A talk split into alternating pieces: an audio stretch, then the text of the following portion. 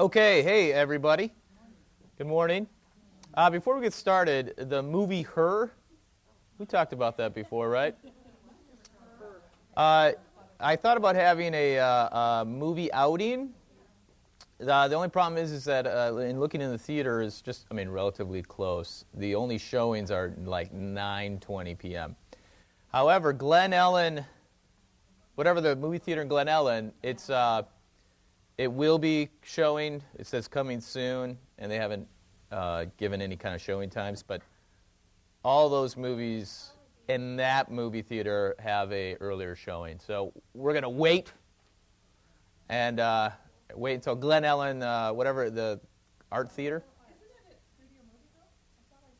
Oh yeah, yeah. It, it's in movie theaters, but it's not. A, it's at nine. Tw- it's late. Yeah. Oh, uh, I, I, I think so. I asked the vicar. The vicar said, "This is what the vicar said." um. So, as of this morning, because I was so I was uh, the new, you know, the new movie times come out every Thursday or whatever. So. All right, so yeah, I'm excited to see it, but we're gonna we're gonna try to do it like you know. Well, not super late at night, basically. and, and plus, it's convenient. It's, it's in Glen Ellyn rather than going farther.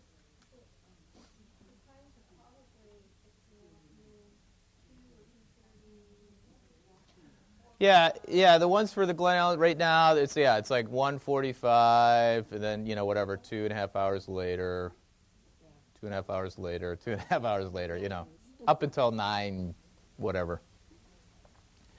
Okay.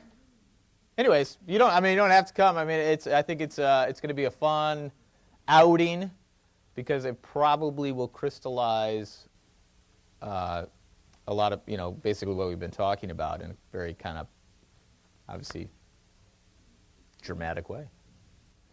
Okay. Um, all right. So today, the the idol of I, chapter two, the idol of I, and um,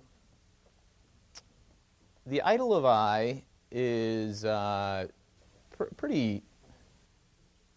I don't know, sort of self-explanatory. There, there's, I, I, start out here with two examples of the idol of I, and this is actually from an interview that I read from a youth magazine, youth ministry magazine. Brennan Manning and Michael Yaconelli. I think they're both, they both have passed away, but. Um, Manning's words, especially, I think, are helpful because it shows the two kind of most dramatic examples of how people kind of make themselves into an idol. That would be kind of arrogance and despair. Okay? So, um, Brennan Manning, I kind of find it a delicious irony when we celebrate the great heroes of our faith Abraham, David, Peter, we see flawed human beings and we applaud God's free use of these fragile vessels. But when it comes to ourselves, we say, I'm a sewer, I'm a great big cesspool, I'm no use to God. I think the greatest sickness in the North American church is our refusal to accept our brokenness. Now, uh, last w- week we talked about unconditional love, so this is kind of reiterating what we spoke about last week is that um, Sometimes God's love is great for everybody else except for ourselves. And the, the radical nature of what unconditional means. All right, so then um, Yaconelli says, just uh, put all, uh, let's just put all the cards on the table, guys. God meets us in our sin. Still, deep down, we believe sinning means getting away with stuff, having our cake and eat it too. Sinning is just another road to God. Eventually, it drives us to our emptiness, our flawedness. There, even in sin, we reach a point where we know we can't do this anymore. All I know is that God is bigger than we think. Again, reiterating what we said last week. So this is where uh, this this this part right here is where he Manning brings out these two kind of polar opposites of the idols of I. Uh, the greatest regret in my life are the hours, the days, the weeks wasted in self hatred and self condemnation. In those moments, my attention is completely on myself. Biblically, that's idolatry. So, even in our confession of sin, we have a tendency to make ourselves idol. It's, it's kind of scary to think about. I mean, insofar as what, what is a proper confession of sin. We shouldn't waste time in self uh, recrimination. We must instead offer that broken moment to God and move on in the power of the Holy Spirit. So a dog does not return to its vomit, which, you know, of course, we do. We enjoy. Which is kind of gross. But, uh, you know, that's Jesus. Jesus says that. The person with low self esteem, and this is, where, this is where he says it most poignantly, is in the same position as the arrogant person with an exalted opinion of himself or herself. Both are focused on self. and subsequently, you have made yourself an idol.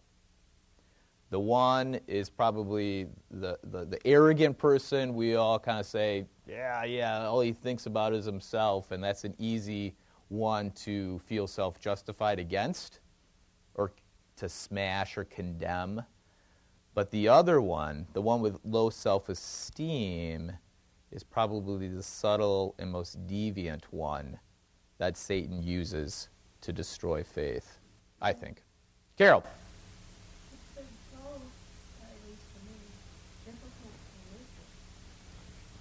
Uh, okay. You, you, live with, uh, you live with a lot of things that are difficult to live with, though. And you can't get on without it. Yeah.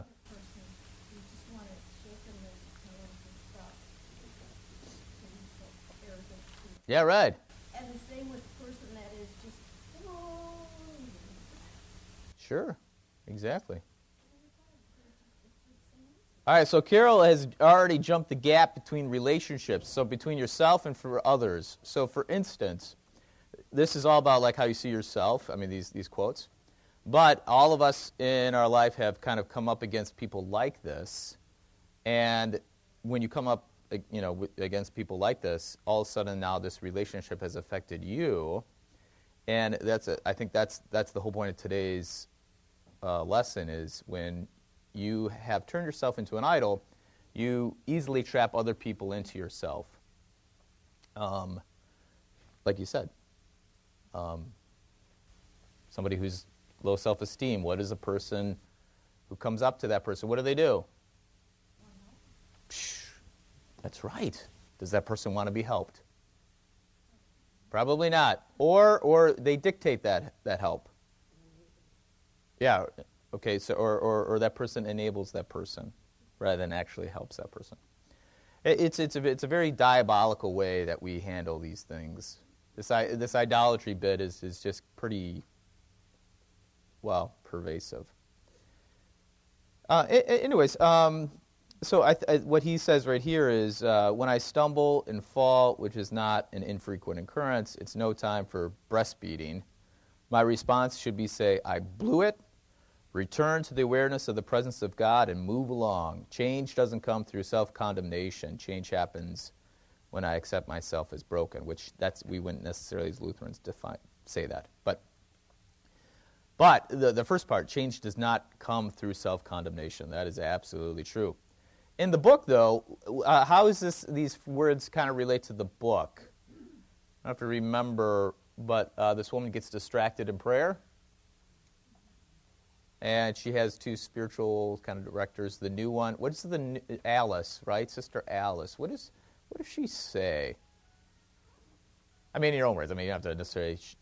Uh, so yeah, Nancy. To a child whose parents, you know, the child looks away or something, the parent draws the brings the face Yeah, yeah, yeah. Push, uh, push the chin up. Hey, hey up here.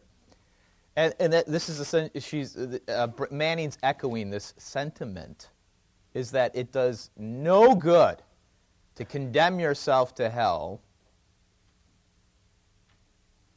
because first of all uh, like sister alice you know that there's no condemnation there. It's just like a parent hey, hey pay attention here. Now this is certain things in life so i'm speaking kind of generally here but manning is basically talking about condemnation where there should be no condemnation Um, in, in Lutheranism and, and to a certain other degree, different denominations, uh, I, uh, we often run, well, we kind of work with the vicar on this coming from seminary. When people confess their sins, there is a temptation to make sure that they're what? Or what's a genuine confession? Maybe that's this. How would you describe a genuine confession? A confession of sin, by the way, not like confession of faith, but what's that? Okay, yeah. So what does that mean? Re- feel? Or did you say feel repentant? Well, you're you're feel remorseful, or you know, Mm. just words. You have to change. Okay. Yeah, I uh, I would say that you don't obligate someone to feel remorse.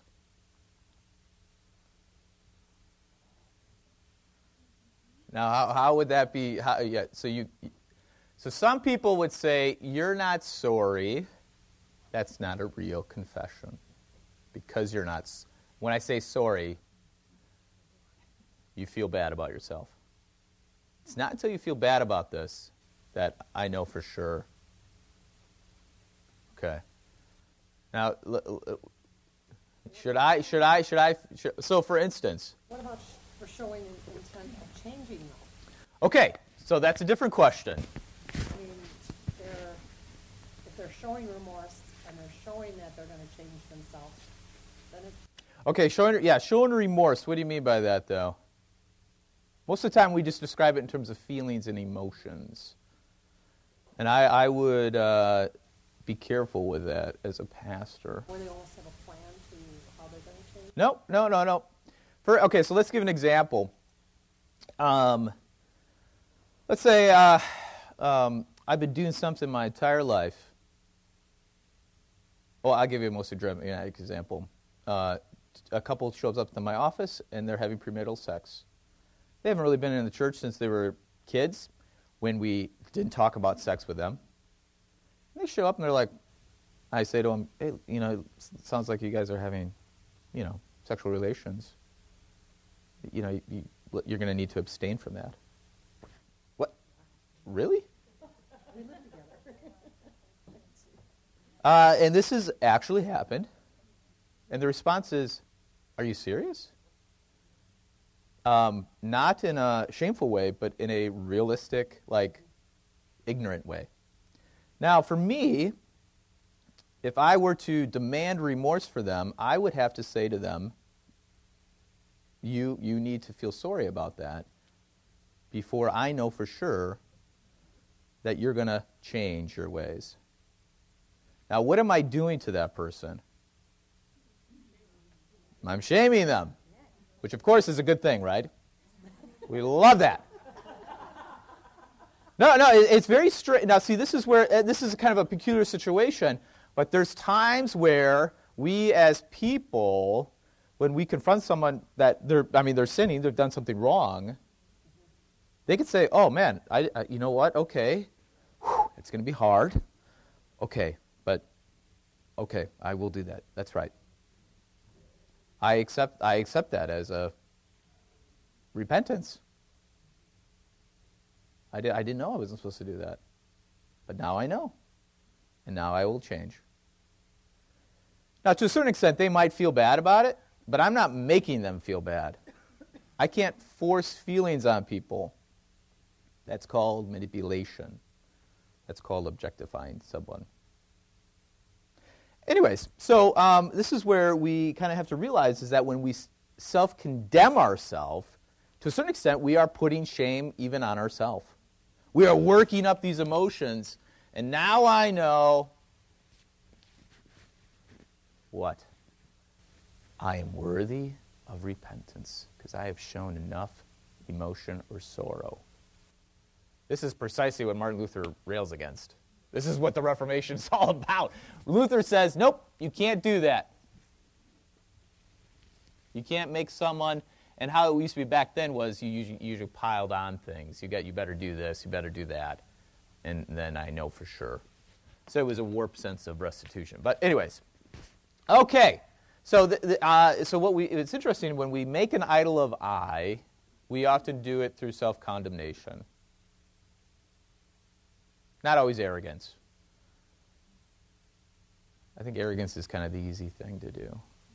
For most observers, you know, we're able to spot arrogant people. Um, okay, so the uh, interesting thing, though, is Yaconelli's response. Eugene, Eugene Peterson says we're all in the business of impersonating ourselves, which I think is a great, is a great, kind of a fun way of understanding idol idolatry. Rather than being um, being ourselves, we, we, we try to be ourselves. And usually, trying to be yourself results in some form of action, word, or deed. So it, it's a form of works righteousness, but in a very di- diabolical kind of backwards way, where I work up my sorrow. Well, so like for instance, I mean, what's that? We impersonate ourselves? What does that mean? Yeah, so like you, well, this goes back to, this would be another, this would be a sub point to looking in the mirror and seeing a, uh, rather than seeing you for real, you see the idealized self. Now, this would be a, just a warp understanding of the ideal, idealized self. Someone who is uh, like depressed, see themselves always as unworthy. And that's for them, that's an idealized self. So they think this person is worthy of attention, so I need to impersonate this person. I need to be that person. So impersonating yourself is just simply trying to be your idealized self, whether it be, be super beautiful or um, really needy.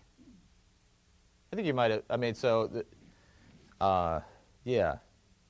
We're talking in circles here. Uh, This is something where um, I, I simply wanted to uh, show that idol, idolatry, uh, the idol of I, is, is sometimes arrogance, but it's also uh, this self condemning person.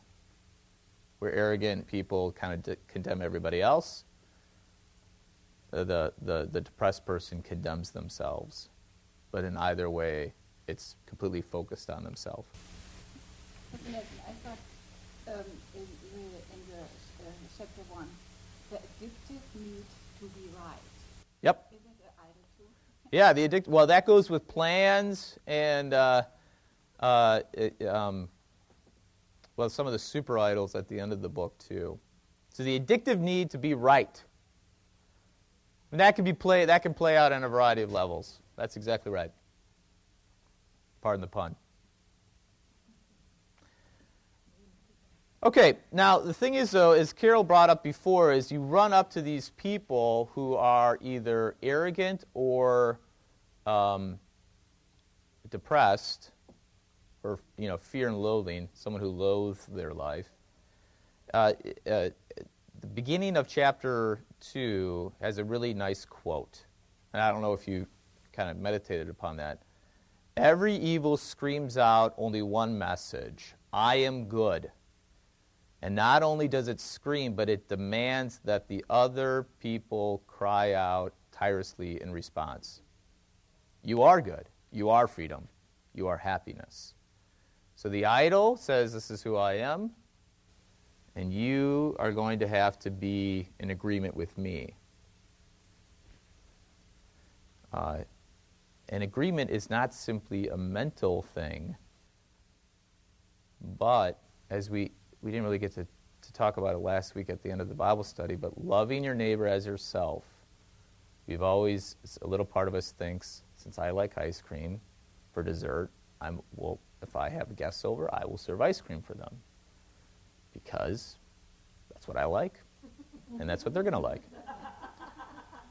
So th- that would be kind of a silly example of what this quote is, but you are going to make them agree with you, but not simply just agree with you, but also li- live with live with you or be like you. Okay, and that and that's something that um, is really what we want to kind of tackle today. So this quote actually shows how the idol of I collapses relationships into it.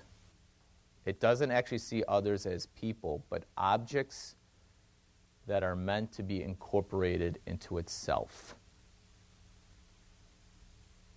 Okay? That is uh, a scary thing to think about, but it happens all the time. I have a little scenario where it's going to happen. I read it to Mary Caesar already, so she knows, so she can't answer this. But before we get to that, um, so then Scalia, though, uh, drives out a little bit more on page 28. We want, but we know not what we want. So we strike out in a kind of blindness, grabbing on to whatever seems like it might tell us who we are, where we belong, and thereby create an access to the love we crave. Of course, the love that she's speaking there is the misunderstanding of love that we talked about last week. It's not unconditional love.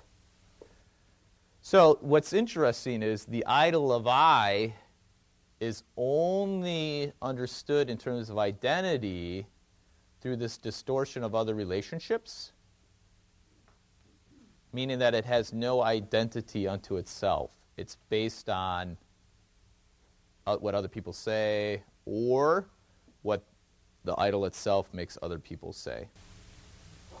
Kind of like a generation gap. Well, I don't know what you mean. Well, when you, you're a certain age level, and then as you get older, you feel the younger generation Oh. should be living like you live. Yeah, yeah, oh, absolutely. And so that's kind of like, um, you're thinking, I, I, you should live like I did.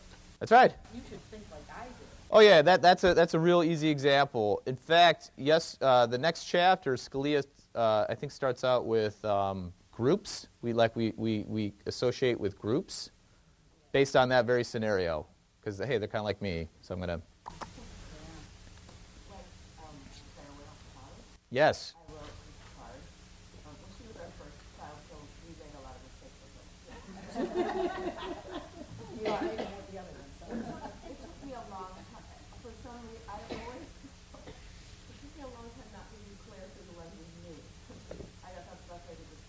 as like,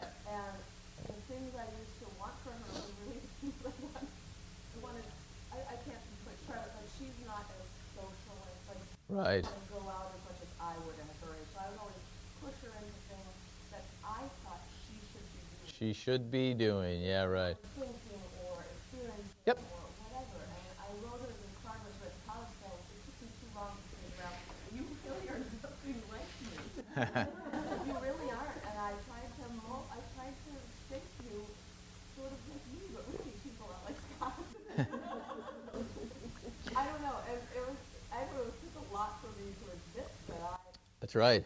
I actually forcing my vision of what she should be based on what I wanted her to be, not what she really. That's right. Yeah, especially as parents. Now, I, I didn't get into this, but that's exactly. I thought that would be a little too emotionally involved because we do this with our children all the time. It is really, really hard. I mean, Oh, I, I mean, it, it's a default actually for us. I feel like. Um, so again, this is a thin line, though. Once again, we keep going because here's another thing too that Kirby, uh, as a parent and all parents, you know, your child could be in fact being closed in on themselves, and you as a parent can help them get out of that. But however, it's, it's one of these, uh, yeah, things how we we screw up a lot. and she said, "Oh, I do appreciate how you've encouraged." I mean, there it wasn't like all negative, but I. Yeah, right. I think I just wasn't doing myself something. Yep. Well, I, I just- I feel bad about. I mean, I'm not not remorseful, but I'm sorry I didn't Yeah.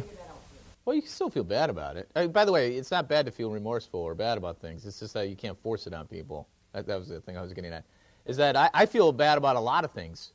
Oh man, I feel terrible, and I still feel terrible about things. Like my, uh, I think I might have told you the story about how I, uh, my younger brother wanted to play with me one time, and uh, my buddy and I we raced off on our bikes, and my, my younger brother followed me to his this my friend's house because he just wanted to play with us. And I just remember telling him to leave. We don't want you. And he started crying. And I was like, fine, good, get out of here. and I, I mean, I, I still to this day feel terrible about it. I feel awful. Yeah. No, no, but I mean that's that's exactly right though, right? Th- But that could have happened. So, anyways, so I still feel bad about it. And I'm still, I'm still trying to live in forgiveness about that. But okay, I need to. I need to get over it. I do. Okay. Anyway, okay. That's beside the point.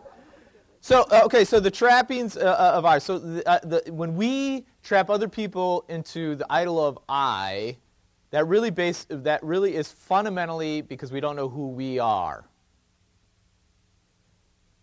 and and how we think of ourselves in terms of identity is really one of the first steps how we combat or smash the idol uh, the idol of I.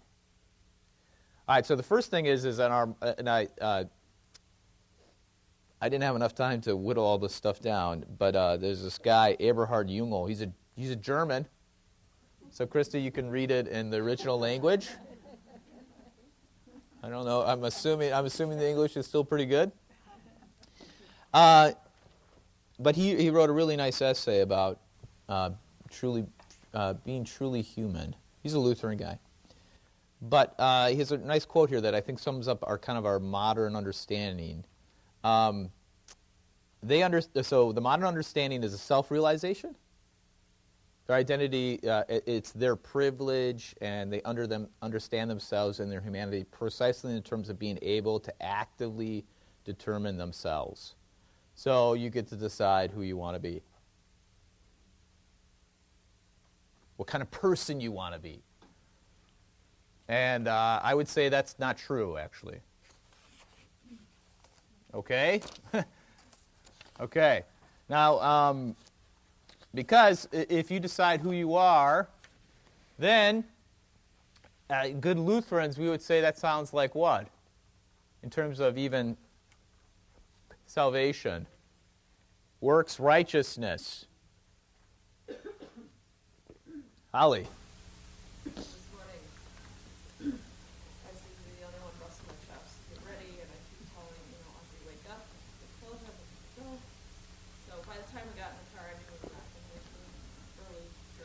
Yep. And I said, you know what, you guys are not on your own. Like, we do this together. The community wants to go to church. if you decide, like, you want to dilly dally and sleep in for 15 more minutes, you're affecting the whole community. So, this, this like, uh huh. Not only do we not do that with ourselves, but not helping us, but it affects the community. That's right. That goes back to what we just, I mean, so this is another level where the idol of I traps others in it. um, yeah, uh, yep. Yeah, no, I, like for instance. Uh, well, well, Pastor Ruzek, actually, Pastor, speaking of, so the schedule. This is this is this again. It's funny. Uh, Scalia does a really good job of ordering these chapters, I think, because the next chapter is the, well, it's the idea, which we've been talking for, for a while, but then it's plans, I believe. Oh, is it prosperity? Yeah, see, it, it, for me, it's just one big tapestry. I'm like, all this stuff is connected. But the idea is, so like this, for instance, is, is being late. Pastor Bruzik and I, we've had this conversation since I've been here because um, he, he, he, will, he, he will articulate how being late then takes other people's time away from them, and that's stealing or that's bending them to your own will. Now, of course, I, I don't disagree with that, but I take the side where the plan or the schedule then becomes that which bends all wills to it, which can also be an idol. So, all right. So, so it's uh, um, but however, though, the whole point though of this quote though is to say that you can't you can't decide for yourself on multiple levels. First of all, just because you can't, because we're sinners. And a sinner who decides for himself, obviously, is it's a sinful choice. And then on the, on the other aspect of what Holly said is when you attempt to, it just simply brings other people into your idol. It's so you you can't do it that way. Donna, what was your question? No, I would, I, you were talking about, um, Lutheran, look, look at, looking at different ways. Yep. Um, when we were going over the quote by Manning, Yeah. it said, change doesn't come through self-condemnation. Right. It happens when, and I thought maybe, uh, it might be right to say, when I accept, when I accept myself as God accepts me. Uh, when you acknowledge, that's right. I, I would say when you when you acknowledge uh, what God says about you, that's exactly right. Now, the only thing though is is that change is kind of a is a difficult word because um, so when God forgives you, how can you say you change? So h- how has that changed? Like what changes about you? Okay, well, yeah, you can forgive yourself, but in terms of like who you are, like your identity, what changes about you? This is kind of a, this is kind of a backwards thing. Is that so? When God forgives you, you become who you're supposed to be. So the, the, the thing is, is that your change is actually just a change. It's not really a change per se, as much as you just being who you're supposed to be. And it's that sin actually is the, is the thing that changes you. But we, I mean, we talk about change all the time. I always, I always want to be, especially within that quote, is that um, Then we don't always know how God accepts us. I mean, we don't know God well enough to, to know how he accepts us or doesn't. Well, th- this is, goes back to the notion of faith, because uh, faith simply lets God do His thing. I think Pastor Ruzick says faith is simply agreeing with God, right? And that, that's that's a that's a fine way to say it. Um, you could say faith is just letting God do His thing, you know. But we'll actually get to that. Now, so the, the whole point is who has the authority to decide who you are? And modern society says you have the authority to decide who you are. Um, but this guy has a very, he, he says, no worldly authority can decide what kind of human person I truly am. Even I myself cannot decide that. The right to judge the being of the person is withheld from all earthly persons and authorities. For the only one who made the person into a person is competent to make a judgment concerning the being of a person. And that one is God alone. So, in order to smash the idol of I, the, the, you don't look into yourself. I mean, this is really important because you don't decide who you are. Okay? The idol of I decides who you are. Surely. But God does allow you have free will to blow it yourself anyway. Uh, yep, but but uh, okay. Well, yeah. So hang on. So so that that's a different that's a different thing, is that the one who made you is the only one who can tell you who you are. That's really important for us to understand. So if you want to know who you are, you don't look to yourself, but you look towards God. If you want to know who you are, you don't look to yourself, you look towards God. Lindsay. I, just, I understand that, but at the same time, it's necessary to God baptized the brain. Oh, that's that's right. Hang on. So you're you're uh, you're one step ahead of the game. If you look on the bottom of the page, there's a subpoint. I am baptized. Okay, but I yep. Because it's, uh, just because this is dialogue, so much, so much to talk about. Yeah, I know. Like this idea that we always, but then we also rely on the feel, that's just how I am. Right. Which is sort of acknowledging that's how I've been made. Like, well, you know that's what I did to that guy. It's like I'm just that way. Like Scott is Scott more private and I'm more gregarious. Like that's just how we are. Right. And I'll it, you're made that way. God made us that way, and I can't change God into a more gregarious person. Right. That isn't going to be that. Yep. You can't make me quiet. That's right. No human authority. Say, well, that's just Earthly authority. down, And that, maybe that becomes an idol. I don't know. This is so Uh, yeah, so this is the thin line now because what we find out is, and this is very, um, not to get out on a tangent here, but when someone says God made me this way, that doesn't actually mean God made them that way. Okay, so you, you do have a thin line. You, you, you have this line that you're always you're always kind of tightroping in terms of the truth and your idol. Krista. But Pastor, is it sometimes that you are just um, that others um, judge you, or not not judging, is, uh, but uh, say, "Oh, you are nice," or in, in this way, uh, that um, you have a little bit the confidence uh, from others' opinions. That's right. Uh, yeah. So okay. So this is good. Um, we do get confidence from people encouraging us. This is right. However, the encouragement from others needs to agree with with what God says, and uh, so uh, so okay. So like for instance, here, here we go. I, I, I brought this out. I recently heard a dad say to his son. Now his son, this is uh, several weeks ago, and this son, who is a grown man. I mean, this is not like a kid. He is an adult. So these are two adults.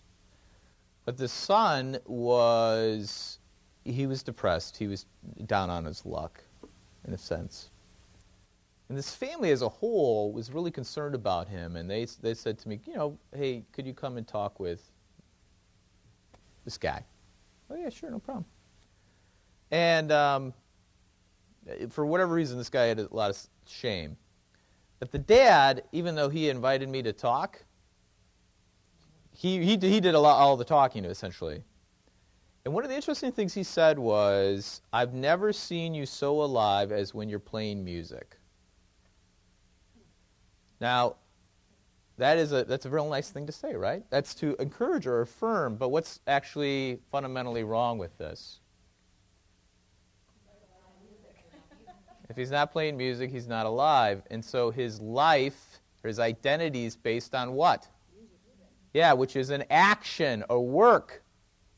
If you want to use the uh, theological language, which of course sets up a lot of despair for the young guy because he wasn't a musician. He actually had a nice job, a, a very nice job. But um, it, that wasn't that wasn't helpful, I don't think, for the young man. But of course, on the on the on the level, it's not, that's very encouraging. Um, Yep. I mean, so this, but all this part and parcel, though, goes to this reality of how we identify ourselves. It's always attached to um, what we do, meaning like what we say about ourselves. So it could be a, a word or a thought or even an action or a work, to, to kind of use that theological language. Um, and this goes with, with a lot of like you go to parties and they say, well, what do you do? That question is generally not only about your job, but it's a, more about like, I want to know what? I want to know who you are. There's a lot of danger in this, right? Because, of course, if you feel like you don't do anything, then you're less worthy and you have no identity unless you're doing something. That happens typically with housewives, when you say I'm a housewife, and people look at you like, oh, you don't do anything. You don't do anything. That's right. You're just a housewife. Which, of course, every husband knows that's a big fat lie. Yes. or they should at least. So, so this this dad who says this, I've never seen you more alive than when you're playing music, was to encourage the son to keep playing music, but this identity is, really wasn't based on grace and unconditional love. It was very subtle and, and diabolical, but it was based on works and merit. Okay, so if that is how we see ourselves, in terms of works and merit, then when we come up to people, we need to have them then agree with us that I am valued or I am who I am based on this kind of identity. So that was the second part where evil says, I am good, and then demands everybody to say, You are good. You were, ver- yeah. But by doing that, you actually do violence to others. Now, I intentionally use the word violence because you coerce and manipulate. Might not be physical, but oftentimes it's emotional. I'm, I'm almost getting to my little dialogue that I made, um, which I think is, well, hopefully, yeah. So, uh, so, okay, so the whole point, though, so as you find out who you are, you obviously live in relationships. That, this is something fundamental. You can't live unto yourself. As many people think that you can be, you can, you can live life on your own, and you can actually define who you are. That's actually a lie, right? Because even what Krista says is that I go through life seeking affirmation from people because that makes me feel good. But usually I dictate the affirmation. So um, you, you live in relationship, and how Lutherans have talked about is coram mundi and coram deo, between the, uh, before the world and before God. Um, so when you dictate these relationships, uh, uh, okay, so hang on, sorry.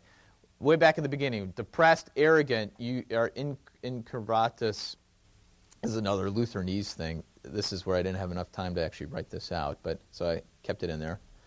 Um, you're turned into in, into oneself. You're curved into your you. Um, and with that stance, then, as you relate to people, the only way you can relate to people is if you, you incorporate them into this relationship.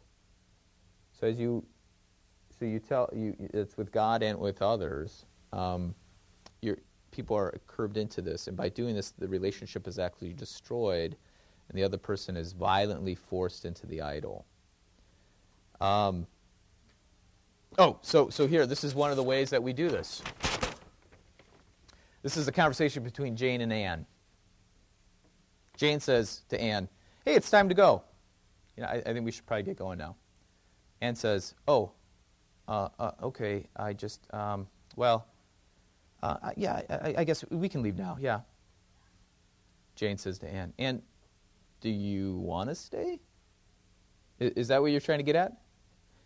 Anne responds, uh, "Huh? What? Uh, No, no, no, no, no. We can leave if you want. I, I just, you know, I, I didn't get to do everything I wanted to do yet. But, um, but no, no, no. We, we can go. I guess that's, that's that's fine." Jane says to Anne, "Are you serious, Anne? Fine. We'll stay. Are you happy?" Anne says to Jane, uh, "Yeah, okay, yeah, yeah. That that's uh, oh, that that's that's that's fine too. That that's great. That's good. Okay." What is that? That's passive aggressive behavior. That is a form of making people into yourself, into an idol. Now, here, this is the thing, though. That's probably a very obvious example. But, of course, just making sure I knew what passive aggressiveness was, I went, uh, boy, I didn't write down the website. It was a, uh, the American Psychological whatever. Uh, APA or something like that, American Psychological Association. So, examples of passive aggressive behavior could be non communication, when there is clearly something problematic to discuss, avoidance, ignoring, when you're so angry that you feel you cannot speak calmly, evading promise and, promise, problems and issues, you know, you know, basically burying an angry, you know, burying yourself into the sand, procrastinating, intentionally putting off important tasks for less important ones. Obstructing, deliberately stalling, or preventing an event or process of change, fear of competition, uh, avoiding situations where one party will be seen as better as something, ambiguity, being cryptic, unclear, which of course is what the conversation was, sulking, being silent, remorse, sullen, and resentful, in order to get attention or sympathy. For me, that's a very common one, too. I mean, that I experience. Hopefully, I never do. Uh, chronic lateness. Again, we talk about that. A way to put you in control over others and their expectations. You don't have to say that to Pastor Bruzik, by the way. That, that one you can just keep to yourself. Uh, chronic forgetting shows a blatant disrespect and disregard for others. Fear of intimacy. Often there can be trust issues with passive aggressive people. And guarding against becoming too intimately involved or attached. Um, so that, that helps them be in control of the relationship. Making excuses, always coming up with reasons for not doing things. Victimization, unable to look at their part in a situation will turn the tables to become the victim and will behave like one. So rather than being responsible, it's someone else's fault. Self pity, the poor, poor me. That would probably be like sulking. Blaming others for situations, okay. Uh, yeah, then all the rest of them are kind of sub points of everything. Lear, learned helplessness is another one that I thought. All right, so as I'm reading this, I'm like, holy smokes. Everybody is a passive aggressive person.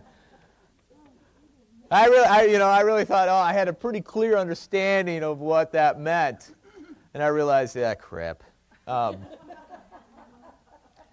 no, but I, I, I, think though, like that's just that's just one example of how we manipulate and make people kind of do things. And the thing is, though, we just do it without even thinking about it, right? That, I mean, that, that's kind of the, the, the sadness and the the scariness about that. So, um, but I mean, there's a variety of other ways we force people into who we are. I mean, uh, uh, uh, North Korea, you know, cult of personality. That's another. You force people into believing a certain thing, and so I mean, there's a variety of things that you know we, we do to make people into our image. I think one of them is uh, th- this will be another example. I might have said this to you too. But I, there's, there's these defining moments in my life where I learn these things. I try my best never to forget them. So there was, a, I went back home. This was when I was in college. I went back home to my home church, and I saw a girl who, uh, you know, I hadn't seen for a while, and um, she was talking about something in her life because I had asked the question about it, like, "Hey, what's going on? What are you up to?" And she had moved, or maybe this was right after. I can't. No, it had to have been college. Um, and so she starts like talking. Of course, I asked this question, so you would presume what? I want to know. So she's saying it, and I, I interrupt her without even thinking about it and start talking about a similar experience in my life. To which she confronted me and said, I thought you wanted to ask about me. Did you just want to talk about yourself?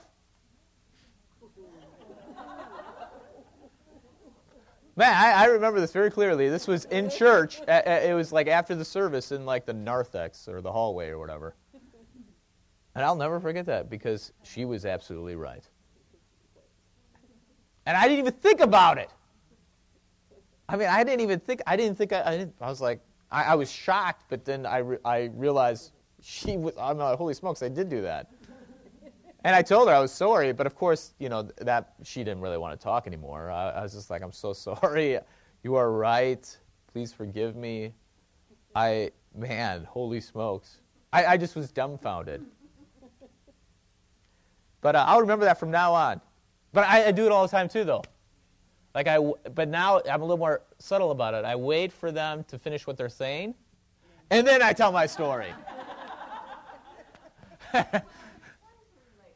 well, yeah, okay, so this is the thin line again. It's the relating, or am I trying to get them to be sympathetic towards me now? Or are you listening to what they say, or are you thinking about what you're going to say yep. when they get? All right, so this, I mean, isn't that funny? Because, you know, especially when someone, I, I this is oftentimes uh, with uh, bereavement or, or, grieving, or you have someone who's faced a loss, and in your attempt to relate to them, you create a scenario where they actually say back to you, that's too bad, or I'm sorry for you. I'm like, that, that's not good. Because, I mean, you do it without their permission. You don't. You do this. You make. I mean, a, I, I'm really serious. You make them be that way. You're forcing them. You're violently making them to be that way to you. I mean, I think about it all the time, and I do it all the time, though. This goes back to me. I, I don't. I, I, I, I sometimes I feel bad about it. I mean, I always feel kind of like oh, I screwed up. But I'm at the point now where uh, it's a little bit more like Alice is whacking me against the head and say, "Stop doing that. You know better." Oh, you're right. Okay.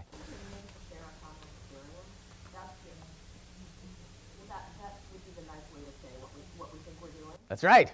We're thinking we're sharing something like, oh, I, I get what you're saying. but That same thing happens to me. But you're right. It does take away. I do that. I, I mean, we all do. Because we all have these, we're like, oh, I can completely relate to how you're feeling, and then you feel like connecting with that person, but you're, you're really like. You're, ma- you're, you're turning the conversation about yourself. So, so what do we do in these circumstances? Um, I, I, was mainly just thinking about relating to God in, when I when I kind of filled this out the other day. I um, uh, so how you combat that with God is prayer, praying like real prayer. But we'll we'll talk about that in a second. But as you relate to other people, though, uh, I um, I, I uh, the big thing is not waiting for you to say your experience, but using your experience to ask like ask questions and further communicate or allow that person to talk more. You, because of this common experience, ha- theoretically have the skill set to create more community. Um, so, well, that's related to prayer, okay? Uh, now, prayer is, is, prayer is, and, and Pastor Bruzik did all that stuff. So I'm assuming that everyone that would paid attention to Pastor Bruzik over that was last year, right? We talked about prayer. Okay. Um, so you're not praying for pink ponies, and you know you're not manipulating God to do what you want. So, like, think about it that way. So you come to God with your prayers. Uh, you know, death of a loved one. You, I mean, you're just pouring your heart out and, and God says to you, well, he, he, he would say, oh, you know, that's interesting. I, I faced a similar situation. Do you remember when I died on the cross for you? oh, that's right, God. That's too bad. I'm sorry. I mean, can you imagine God like saying that back to you? But we do that with each other. We force them. Sorry. I said that. Uh, hey, there you go. No, but I mean, so so that's the thing. So like, if, if we if we so because of God's experience through His death and resurrection, He relates to you. He understands what you're going through, but He doesn't put you back in your place with that. He creates a space where you can communicate more. You, you can you can uh, uh, tell more. You can relate more to each other. Uh, yeah, I should have thought of that when I was thinking of that. But anyways, um, so yeah, there we go. So I think as we as we interact with people, you know, being conscious of that is important. But I have to admit, when people are talking to me as a pastor, sometimes I'm saying to myself, "Don't say anything. Don't say anything," and which means I'm I'm, I'm still not listening. I'm so concentrated on not interrupting. It's terrible. Yep. Okay. Yeah, Kirby.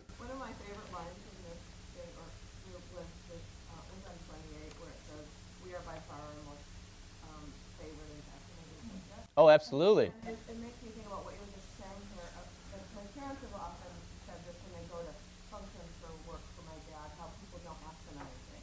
Like, they keep the conversation going. And this particular line made me think of when Scott and I went to a wedding once, and we're often, like, you know, when you're a pastor, you're often at, at tables you don't know. Right. You don't know anybody, probably, but a couple getting married or their parents or something. Mm-hmm. So we were at this table one night, and we literally spent the entire evening asking questions of people, and I don't think they asked us a single question. Like, we kept the conversation going, we were, you know. So anyway, we were about to leave, and this older gentleman at the table, like, gives us both a hug and says, to know you. and I mean, and the whole thing was like, you were wonderful. Like, we, we, you know, we hope we get to know you some more. And we left and we got in the car. We go, I don't know what's happening. I know. I go, they didn't ask us when we were so delightful because we talked about them all night. Yeah, oh yeah, definitely. You're, right, but it's like this. I don't know. It's all about what we're talking about. That's right. That's right. Oh yeah. All right. Well, so now, so Kirby, I, I just want to we can finish up this real quick. So the idea is like, well, then who am I? You know, who, who, how do we know who we are, so that when we first approach God, we understand who we are, but then also as we approach one another, so that we smash these idols and, and, and you know, we, we try not to force people into ourselves. The, the first thing is, is uh, the truly human person is the person who's definitely recognized by God, and in that way, one who cannot be discredited by anything or anyone, not even by him or herself. I think that is a really good thing to think about. A person who is, however, liberated by just this irrevocable recognition for more human activity. Consequently, the enhancement of the humanity of our activity will, as a rule, be inversely proportional to the kind of thing which excites public interest. So, all right, so think about that. So, first, you are as who you are when you are uh, standing at, at, in, front of God and God forgiving you, loving you, telling you who you are. Um, and because of that, nobody or nothing, not even yourself, can change that. Romans 8 28 uh, well, yeah, 31 through 39 is probably the most. Um, now there's no more condemnation in this if, if, uh, if it's God who justifies, who can bring a charge against us, you know. And he says, um, for, for I'm sure that neither death nor life, nor things present nor things to come can separate us from the love of God in Christ Jesus. I mean, that, that's a very, but that's exactly it. So you have this recognition from God who you are, and nothing, no amount of love that you show to God, and no amount of sin can change that. Because we, as Lutherans, don't believe in works righteousness, so none of that will take away from who God says you are. Um, okay.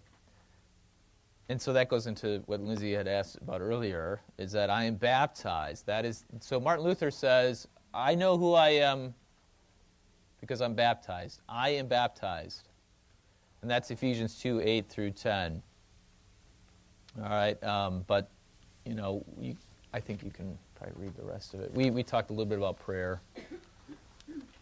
And, uh, oh, loving your neighbor as yourself. So I guess now it comes to the point Oh, okay. So uh, loving your neighbor as yourself actually means you are the neighbor rather than the neighbor is yourself. So, um, and how I think people can really practice this is. Um, I don't know, did I actually put this? Oh, yeah, okay. Loving your neighbor as yourself. Love children and love the elderly, I think, are probably the easiest ones because they don't do anything.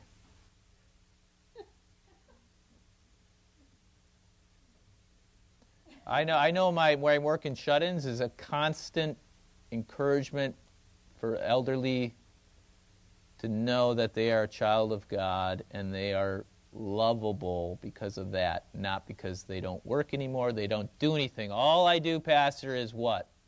Sit around. And so they, yeah, they have self condemnation. Children don't do anything either. In fact, what are they? I mean, they wear on us. so, um, but I, I, put the homeless, the unemployed, prison. Hopefully, you, I, I, you know, I forgot to look up in Matthew 25, but uh, that's where Matthew says, you know, um, uh, uh, so Jesus says to people, "Come into my kingdom." They're like, What? You visited me in the prison. You clothed me when I was. He's describing all these people that they don't do anything. So um, those are the people we love, and that's loving your neighbor as yourself. Um, and that helps you combat the idolatry of I. So prayer is the first one, and then uh, loving your neighbor as yourself is, is the second thing. But you only do these things, though, based on your understanding of who you are. You can't pray without understanding who you are. Because if you, if you think you're worthy of God's love for something you did, said, or thought, then you approach God with that, right? And then that's that manipulates your prayers. Um, but again, I think I think Pastor Bruce has talked about silence, right? You know, when you first that's your first thing in prayer. I think is shutting your mouth because you have nothing to bring. Okay. Anyways, well, th- th- we didn't have any time to talk about that stuff, but you can think about it. At least, uh, you know, when we approach each other this Sunday, we'll have a lot of a lot of listening.